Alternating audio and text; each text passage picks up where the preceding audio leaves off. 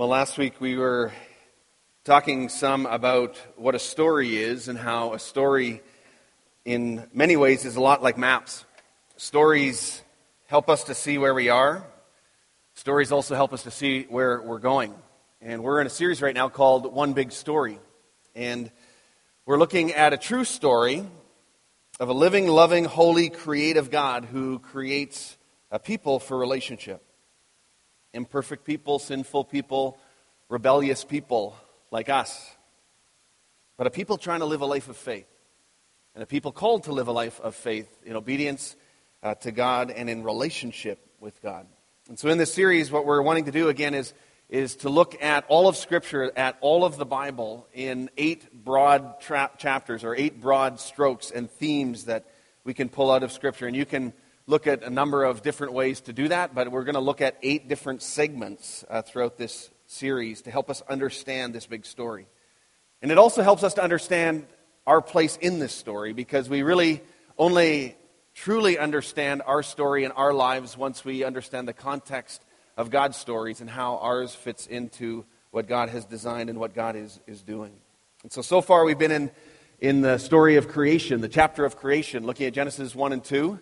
Uh, then last week we looked at the story of brokenness and the implications of sin, uh, Genesis 3 to 11, uh, eight chapters. Uh, today we're going to look at the chapter of promise, and we're going to look at chapters, Genesis chapter 12 all the way to 50.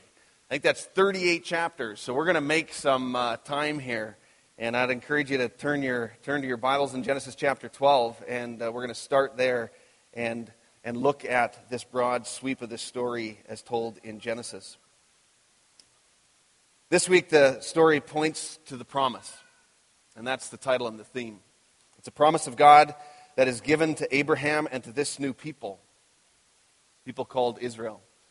And we're going to look at the implications of that and how it relates to us today. It's a promise that, that literally changed the course of history as God set in motion this act of restoration of restoring his people, his creation back to himself. And, and really, the chapters that we're going to, and the verses we're going to start with are really the pivotal place of this restoration story in Genesis chapter 12, uh, verses 1 to 3. We're going to look a little bit further, even to 1 to 7. So I'm going to start in Genesis 12, verses 1 to 7, and then we're going to just flip over to Genesis 15 and look at a few verses there as well to begin.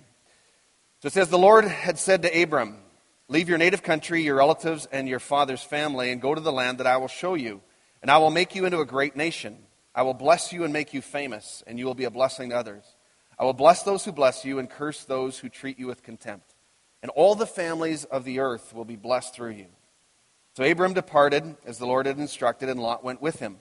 Abram was 75 years old when he left Haran. He took his wife Sarah, his nephew Lot, and all of his wealth, his livestock, and all the people he had taken into his household at Haran, and he headed for the land of Canaan. When they arrived at Canaan, Abram set uh, traveled through the land as far as Shechem, and there he set up camp beside the oak of Moreh. At that time, the area was inhabited by Canaanites. And then the Lord appeared to Abram and said, I will give you this land, I will give this land to your descendants. And Abram built an altar there and dedicated it to the Lord, who had appeared to him.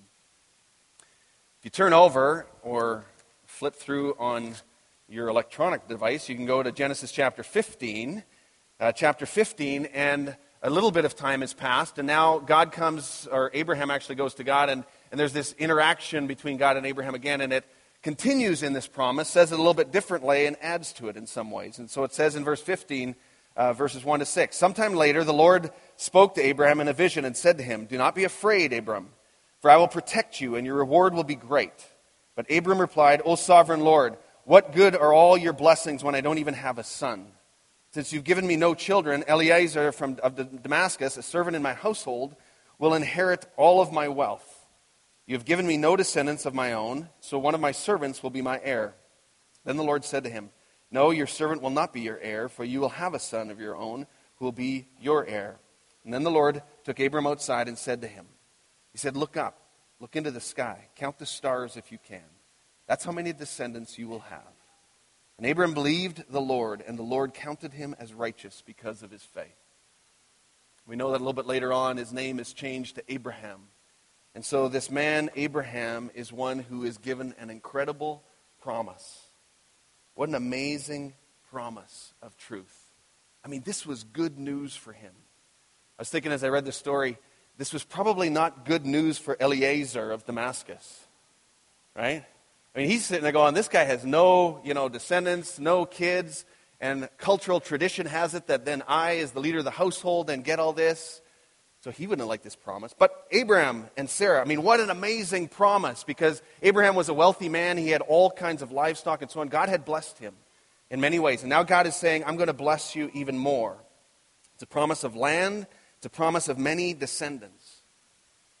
But what else is part of this promise? What else is captured in it? Walter Brueggemann has stated that Genesis ch- chapter 12 is actually, uh, you could think of it as a second creation account. It's like a, a, another creation account that God is doing. He's creating a new people. In Genesis 1 and 2, we see God creating all the cosmos and everything into it, and everything in it being brought into being by the power of his spoken word. And now in Genesis 12, and also we see in Genesis chapter 15, we see how, how God calls a whole new people into being. Calls them in for a special purpose. But again, he does it by the power of his word and a promise. A promise that he gives to Abraham and gives to Sarah. He says, I'm going to make a new people, and you are going to have descendants beyond what you could possibly count. We know that they are old in age and they are, in fact, barren, can't have children. And so this promise seems ludicrous. This promise doesn't make any sense in a human way, but yet it is a promise that God gives him to bring a new people into being. The first 11 chapters of Genesis, the narrative that we looked at in the last couple of weeks moves quickly in many ways because it covers a large expanse of time. We don't know exactly how much time it covers, but there's all of this creation, fall, Cain and Abel, Noah and the flood, the Tower of Babel. And now the narrative slows down and it focuses on this one man, Abraham. Because after the people fell into sin and brokenness that we looked at last week, we now see God who initiate, initiates a solution to this sin, and he begins a work of restoration and reclamation. And it's not so much damage control as some people and some authors may uh, comment on it, as some see it, but it's a whole new beginning for a very specific purpose. So part of this promise is blessing. And this word blessing, I think, is just a, a great word. We sometimes use it in greetings, or we sometimes kind of end our salutations or emails, or, well, maybe you don't end your text that way, but but we say blessing to people, and it's a good word. It's a biblical word. You want to convey God's blessing to people as a way of, of just encouraging them in that way. But we think, well, what does the word exactly mean? Well, one way to think about it is actually if you go back to Genesis chapter 1, verse 28. Because you see that Adam and Eve were actually created in a blessed condition. It says that God blesses them. So, what was the condition that they were in at that point in time? Well, they were in right relationship with God. They were in right relationship with each other. They were in right relationship with creation. All of their physical needs were being met. There was blessing. There was peace. It's almost like another word that, that is used, a good biblical word called shalom. There was this peace of God that was all encompassing. It, it, involved more than just one aspect. It was a physical, spiritual, emotional, and psychological aspect. All those needs were being met, and there was peace. It's a good word blessing. And that's what that is what is being conveyed here to Abraham is that God is saying, I am going to bless you. But for what purpose? Just so that he could be blessed and his family could be blessed and even the people that would come after him would be blessed? No, this blessing came with a bigger purpose. He says, You will be blessed in order to be a blessing to others. In fact, he says, All the nations and families of the earth will be blessed through you. That's quite a promise. But it's also a really significant mandate. And it points to Abraham and to us what we to, are to think about when we receive God's blessing in whatever way is that he was being blessed in order to bless others. That's why they were being set apart. And as you look at the course of history of Israel, and even as we go into the next week and the weeks to follow, and you look at the Old Testament and you see the course of the people of Israel, how did they handle this blessing? They continued to forget that their blessing was in order to bless other people. They wanted to keep it for themselves. They wanted to say, you know what, this is good in some ways. And don't we often have the same tendencies? I think we do. I think, if we're honest, we often have the very similar tendencies where we feel that we have been blessed by God in one way or another, and we, we just sort of want to keep it and hold on to it for ourselves. And yet, God has said very clearly here to Abraham and conveys this to us as well, too, that we are blessed in order to bless others. You know, even today, as we talk about after the service about a north site, as we think about multi site, as we think about green space, as we think about even the potential of sort of giving and releasing some really good people to another work. Our tendency, our human nature is to sort of close in and say, no, no, no, we want to keep things good and keep things here for ourselves. But yet God continues to call us to open the hands and to bless others. What does it take to be a blessing to the nations? That's what Abraham was called to. That's what, as we will see a little bit later on, that we are also called to as the church as well. How are we to bring and to be a blessing of God to the nations? And so you see that this responsibility was there to extend to others for Abraham, the people of Israel, and all who come after. Philip Yancey says it this way he says that we are to be dispensers of this grace and this blessing. We are to be conduits. We're not to be a cistern that sort of gathers water and holds water in and kind of contains it in one way, but we are to be an aqueduct. We are to be a vehicle that actually the water flows through, comes in and goes out. And you know that if you have a lake that is healthy, it has an entry point and it has an exit point, and it is healthy because the water is moving and it is flowing, even though you might not necessarily see it. And when there's no water going in and no water going out, we call that a slough. And it gets stagnant and stinky. And we need an inflow and an outflow. And that's what we are called to do with the grace of God and the blessing of God is to extend that to others in all kinds of ways. But let's return to the story. Let's go back to the narrative in, in chapters 12 and following and return to the story of Abraham, Sarah, Ishmael, Isaac, Jacob, Joseph, and how God's promises are fulfilled here in this story that we see recorded in Scripture. Even though Abraham and Sarah were barren, and as I said, of old age, and it seemed ridiculous to think that God could actually do this work when there were so many obstacles. And yet I find it interesting how so often in Scripture, God uses actually barren women over and over again to do his purposes. It's almost like he likes the obstacles to just show, yeah, we can still do it. And yet, so often when we face obstacles, we kind of go, well, this must not be the will of God because this is hard. And then we see in Scripture how often it is very hard. And yet, God is calling them to keep moving forward and to keep walking in faith. Abraham and Sarah, in fact, they try to help God out because they think, too, this is crazy that we might actually have children at this old age. So they think, well, let's just help God out a little bit. And so, if you know the story at all, you remember that the maidservant Hagar was put in a commissioning role to get pregnant with Abraham and to have a son. And she did. She gave birth to Ishmael.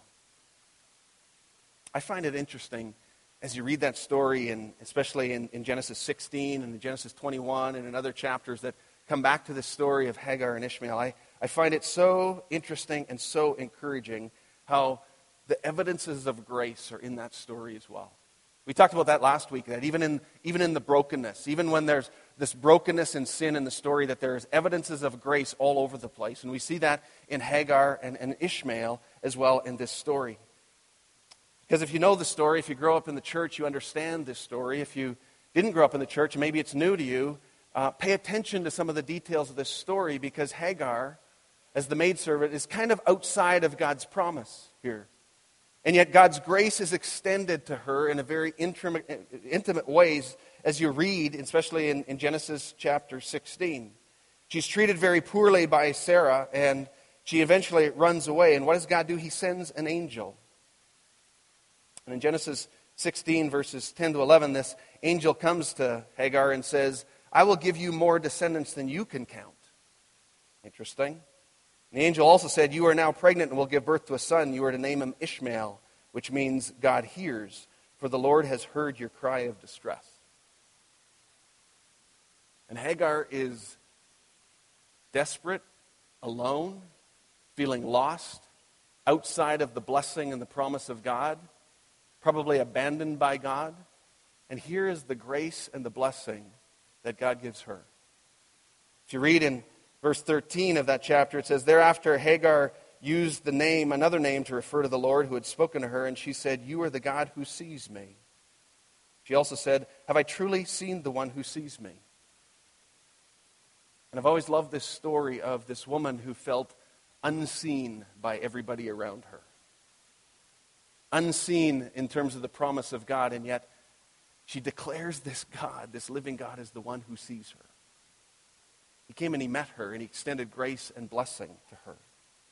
But then, if you look at the verse in between in verse 12, we also see that conflict is also part of this story, and it sets this conflict in motion, even though it's in the midst of promise and blessing.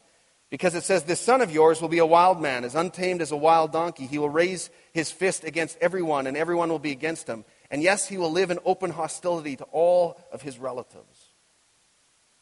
So there's blessing, but there's conflict. It's not easy. Later, as you read the story, you'll recognize that Sarah did have a son, and she called him Isaac. And Isaac was this promised child that was there for Abraham and Sarah. And if you know that story where Abraham almost sacrificed Isaac, he was tested by God, testing his faith. And so Isaac is the line through, whose God, through whom God's promises continue. But there is this tension of Ishmael and Isaac that is there right here in this text and so often in this story. And so often it's true that even in the context of blessing and God's promise, there is conflict and pain and confusion and things that we don't fully understand. In October 2012, or 2014, actually, Lisa and I had the opportunity to be in Istanbul. And it was quite an amazing experience to spend some days in that city. And one of the places that we went to that you have to go to if you go to Istanbul is to go to the Blue Mosque. And I have a picture of it. It's not great. This is just uh, internet stock and not great pixels. But it was, uh, it's a, a, mosque that is beautiful and architecturally stunning and so on, built by Sultan Ahmet. In 1609, the construction began, about 400 years old. But outside of the Blue Mosque, there's this courtyard, and I, I took a picture of a poster, which is the next slide I took a picture of a poster, and I don't expect you to read that. I just want you to get a bit of a picture and understanding of it. This is actually written in English. And so it's in the courtyard of the Blue Mosque, um, this Muslim place of worship. And in there, they have this family tree. And it's kind of all of the generations that come down from right from Adam and Eve, all the way down, because Abraham is considered the father of the Muslim community as well. And so you have the descendants there. And I, I want to just zoom in on the next slide, and, and, you can see I've got the blue arrows there. It shows how Abraham is there at the top in the red, and then it shows Ishmael on the one side and Isaac on the other side. And then it sort of drills down and it shows all of the family trees and all the history and all this kind of thing. Right outside the Blue Mosque, it sits there and explains this history and how, how Ishmael, born of Hagar, and the descendants go down there, and it goes down until it gets to the prophet of Muhammad. And on the other side, it shows Isaac, and it goes all the way down, and even till it shows Jesus in there. But it shows Jesus is just simply a good man and a prophet. But it's interesting how you see this history going all the way back to Genesis chapter 16, coming through on the wall of this blue mosque in Istanbul. What's also interesting is that that tension, that conflict that is there between these two lines, these two people groups, is so evident even today as you stand in that city. Because when you look behind you when you're standing at the Blue Mosque, you see another picture on the next slide. This is the Hagia Sophia. And uh, this was a picture that I took with our group, and you can see Randy Friesen there. You see the back of the head of Willie Reimer on the left, and, and Dave uh, Berg is on the right there. Some of you know. And so there was the group of us that were there, and this is the Hagia Sophia. This is uh, a church that is considered by many, it was the greatest church in all of Christendom, built in 537 AD, a thousand years before the Blue Mosque. A thousand years. And this church was sort of the seat of the Christian world. And it was the most significant Christian church until the construction of St. Peter's Basilica in Rome, a thousand, year, a thousand years later. Now, this Hagia Sophia is a museum. And you can go in there and you can see the stunning beauty of the architecture but it's literally across the courtyard from each other because when you stand there and you turn around and you take the picture, this is the other picture I took of the Blue Mosque right behind you. And right in the main square in Istanbul is these two buildings that show this tension that I see of Isaac and Ishmael just standing there right in front of you, and you just get a sense of some of this history of what God was doing and God's incredible story. And you go, what's going on there? And I, I can't explain all that history, and I won't try to. But for me, it just points and it depicts this tension and this truth that we see in Genesis chapter 16. This ongoing hostility. Because, see, Abraham is considered the father of three of our major world religions that we have in the world today the Jewish faith, the Muslim faith, and the Christian faith. Now, the difference is, is that the Jewish people are still waiting for the Messiah, still looking for that Messiah and for Jesus. The Muslim people see Jesus only as a good man or a prophet. And here's the uniqueness of the Christian faith is that it provides a solution to our sin and our brokenness because of the promise of God. And here's our bottom line for today, the thing that I want you to understand today that we see in this text. The bottom line is this is that we have been blessed by God in order to bless others with the good news of Jesus Christ as he is the fulfillment of God's promise. Because you see God's blessing, God's promise is not found in fulfillment in Abraham. It's not even found in fulfillment in the people of Israel. It's found in fulfillment in Jesus Christ. That's what it's pointing to. But we're getting ahead again. Let's return to our narrative. Let's return to the story of Jacob and Joseph. And again, because of time, we can't go into this a lot at all. And some of you would know this story well. Others of you, it's a new story, but it's how the promise is continued to be carried out. You have Father Abraham who gives birth to son Isaac, who gives birth to son Jacob. Jacob also has 12 sons, and the favorite one is Joseph, if you remember. Joseph, the one who is the dreamer, the one who has dreams, and also the one who is able to interpret dreams. God has given him a unique gift in that way, but his brothers didn't like him. Quick history there was a lot of conflict in his family with the 12 brothers because not only because he was the favorite and he had this beautiful coat that his father made for him just to make him stand out even more, but because he had a dream that actually his whole family would bow down and worship him. And he had the gall to tell them that dream. And they didn't like that. And so one day, when his father sends him out to go see his brothers, they have a plan and they decide that they're going to pretend to kill him and dip his coat in blood of an animal, take it back to his father, and say that he's been killed. But they actually sell him to who?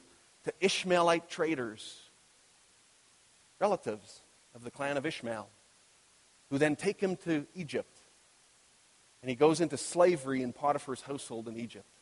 So Joseph ends up in Egypt and he's in Potiphar's household, and very soon, because he's a very good administrator and a good leader and is very trustworthy and has integrity, he is given responsibility in the household in all kinds of ways. He gains favor. But he's also a good looking young man, and if you know the story, Potiphar's wife tries to seduce him. But he's a man of integrity and he runs. But he gets framed even though he's innocent and he's thrown into prison. In prison, he works hard again. He finds favor with those who are in the prison, the wardens and so on, and the others that are there. He interprets the dreams of a cupbearer and a baker. And the dream is that one of them gets out and the other one gets impaled on a pole and dies. Not a great dream. Those dreams both come true. And then when the cupbearer gets out, he's forgotten to tell the Pharaoh about this man who interprets dreams. So Joseph sits in prison for another two years until the Pharaoh has a dream. And then the cupbearer remembers, oh, there was this guy in prison who could interpret dreams. And Joseph is brought before Pharaoh and asked to interpret this dream, and he says, What your dream means is that there's going to be seven years of prosperity, and then there's going to be seven years of famine.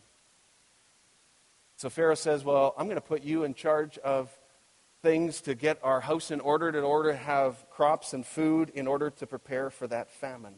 And so Joseph again finds favor in Pharaoh's household and becomes second in command in all of Egypt. Famine hits Joseph's family. And eventually the brothers, they, they come to Egypt. They don't recognize him, but Joseph recognizes them. They cower in fear when suddenly it is discovered that Joseph is who he is, and they are afraid that now he is going to get the, their, his retribution against these brothers. But Joseph has been blessed. And so he recognizes that he too needs to bless them, even though they tried to kill him. And then we see in Genesis chapter 50, verse 20, that well known text, if you are familiar with the story, where Joseph extends this grace and this blessing to his brother, and he, and he says this You intended to harm me, but God intended it all for good. He brought me to this position so that I could save the lives of many people. So these brothers, they stay in Egypt. They settle down, they have families, they multiply in great numbers, and they grow in size and magnitude like crazy. They fulfill, in many ways, the promise of God because they become as numerous as the stars in the sky. So much so that if you go to the first verses of Exodus, the very next book at the end of Genesis, what starts the Exodus story, we wonder, well, how did the people of Israel get in Egypt in slavery? Well, this is how it happened because they grew so much in number that they threatened the Egyptian Pharaoh and the rulers of that time who didn't know Joseph and all those, because this was many generations later, and they put them into slavery. So now, interesting way of how God is going to fulfill his promise. But this is what God does. He weaves this amazing story together that doesn't always make sense in our world, that actually is filled with what we would see as unmet promises and, and ways that don't make sense, that seem kind of wrong and not in our timing, not in Joseph's timing. I mean, when Joseph was in prison, was he thinking, this is God's plan, this is perfect? When he was in the pit, was he thinking the same thing? I doubt it. And same with us, where we often feel the same way. I mean, do you, do you sometimes feel that the promises of God, that maybe God has made some promises to you that were unfulfilled, that were incomplete, maybe not as you planned, maybe harder than you thought? But see, God is a God who keeps his promises. Not always linear, not always kind of in the night, nice, neat package, not always in the way and in the timing and the, the way and the sense that we would like, but God is a God who keeps his promises. Yes, there are side trails. Yes, there are meanderings. Yes, there is sin and pain and disillusionment and disappointment. But in all this as well, we see God's grace. Because God is still at work. And what does he call us to? He calls us to faith. That's why in Hebrews 11 it says, faith is being sure of what you hope for and certain of what you do not see. That's why also in that chapter in Hebrews 11, there is actually two accounts of Abraham in that chapter because of a man of faith who walked in faith, not perfectly, but walked in faith, even in the midst of his doubt, disillusionment, and disappointment. And here's the thing that I want to encourage each one of us with today is that God is fulfilling his promise and his purposes, even in your life, because you are part of this story. You are part of this grand story in ways that you don't fully see right now. And I find it so encouraging and amazing how God weaves together our choices and our doubts and our efforts and even our sin into his one big story for his bigger purposes because these are part of God's promise for us. We see it in Abraham, Isaac, and Jacob. We see it in Joseph, and it's also part of your story being fulfilled in your life in ways that you don't often see. So again, God's promise to Abraham isn't fulfilled in the people of Israel. It's not even fulfilled in the church itself. But it is fulfilled in the hope that we as believers carry, which is in the resurrected Christ. It's fulfilled in Jesus. This is the message of the church. And if we have time today, I would take you into Romans chapter 11, and on your own, you might want to look at Romans chapter 11 as it talks about uh, the, the Gentile people being grafted into this tribe of Israel and being brought into this great promise, being brought into this great covenant, and the beauty of that that Paul teaches in that great text in, in Romans chapter 11.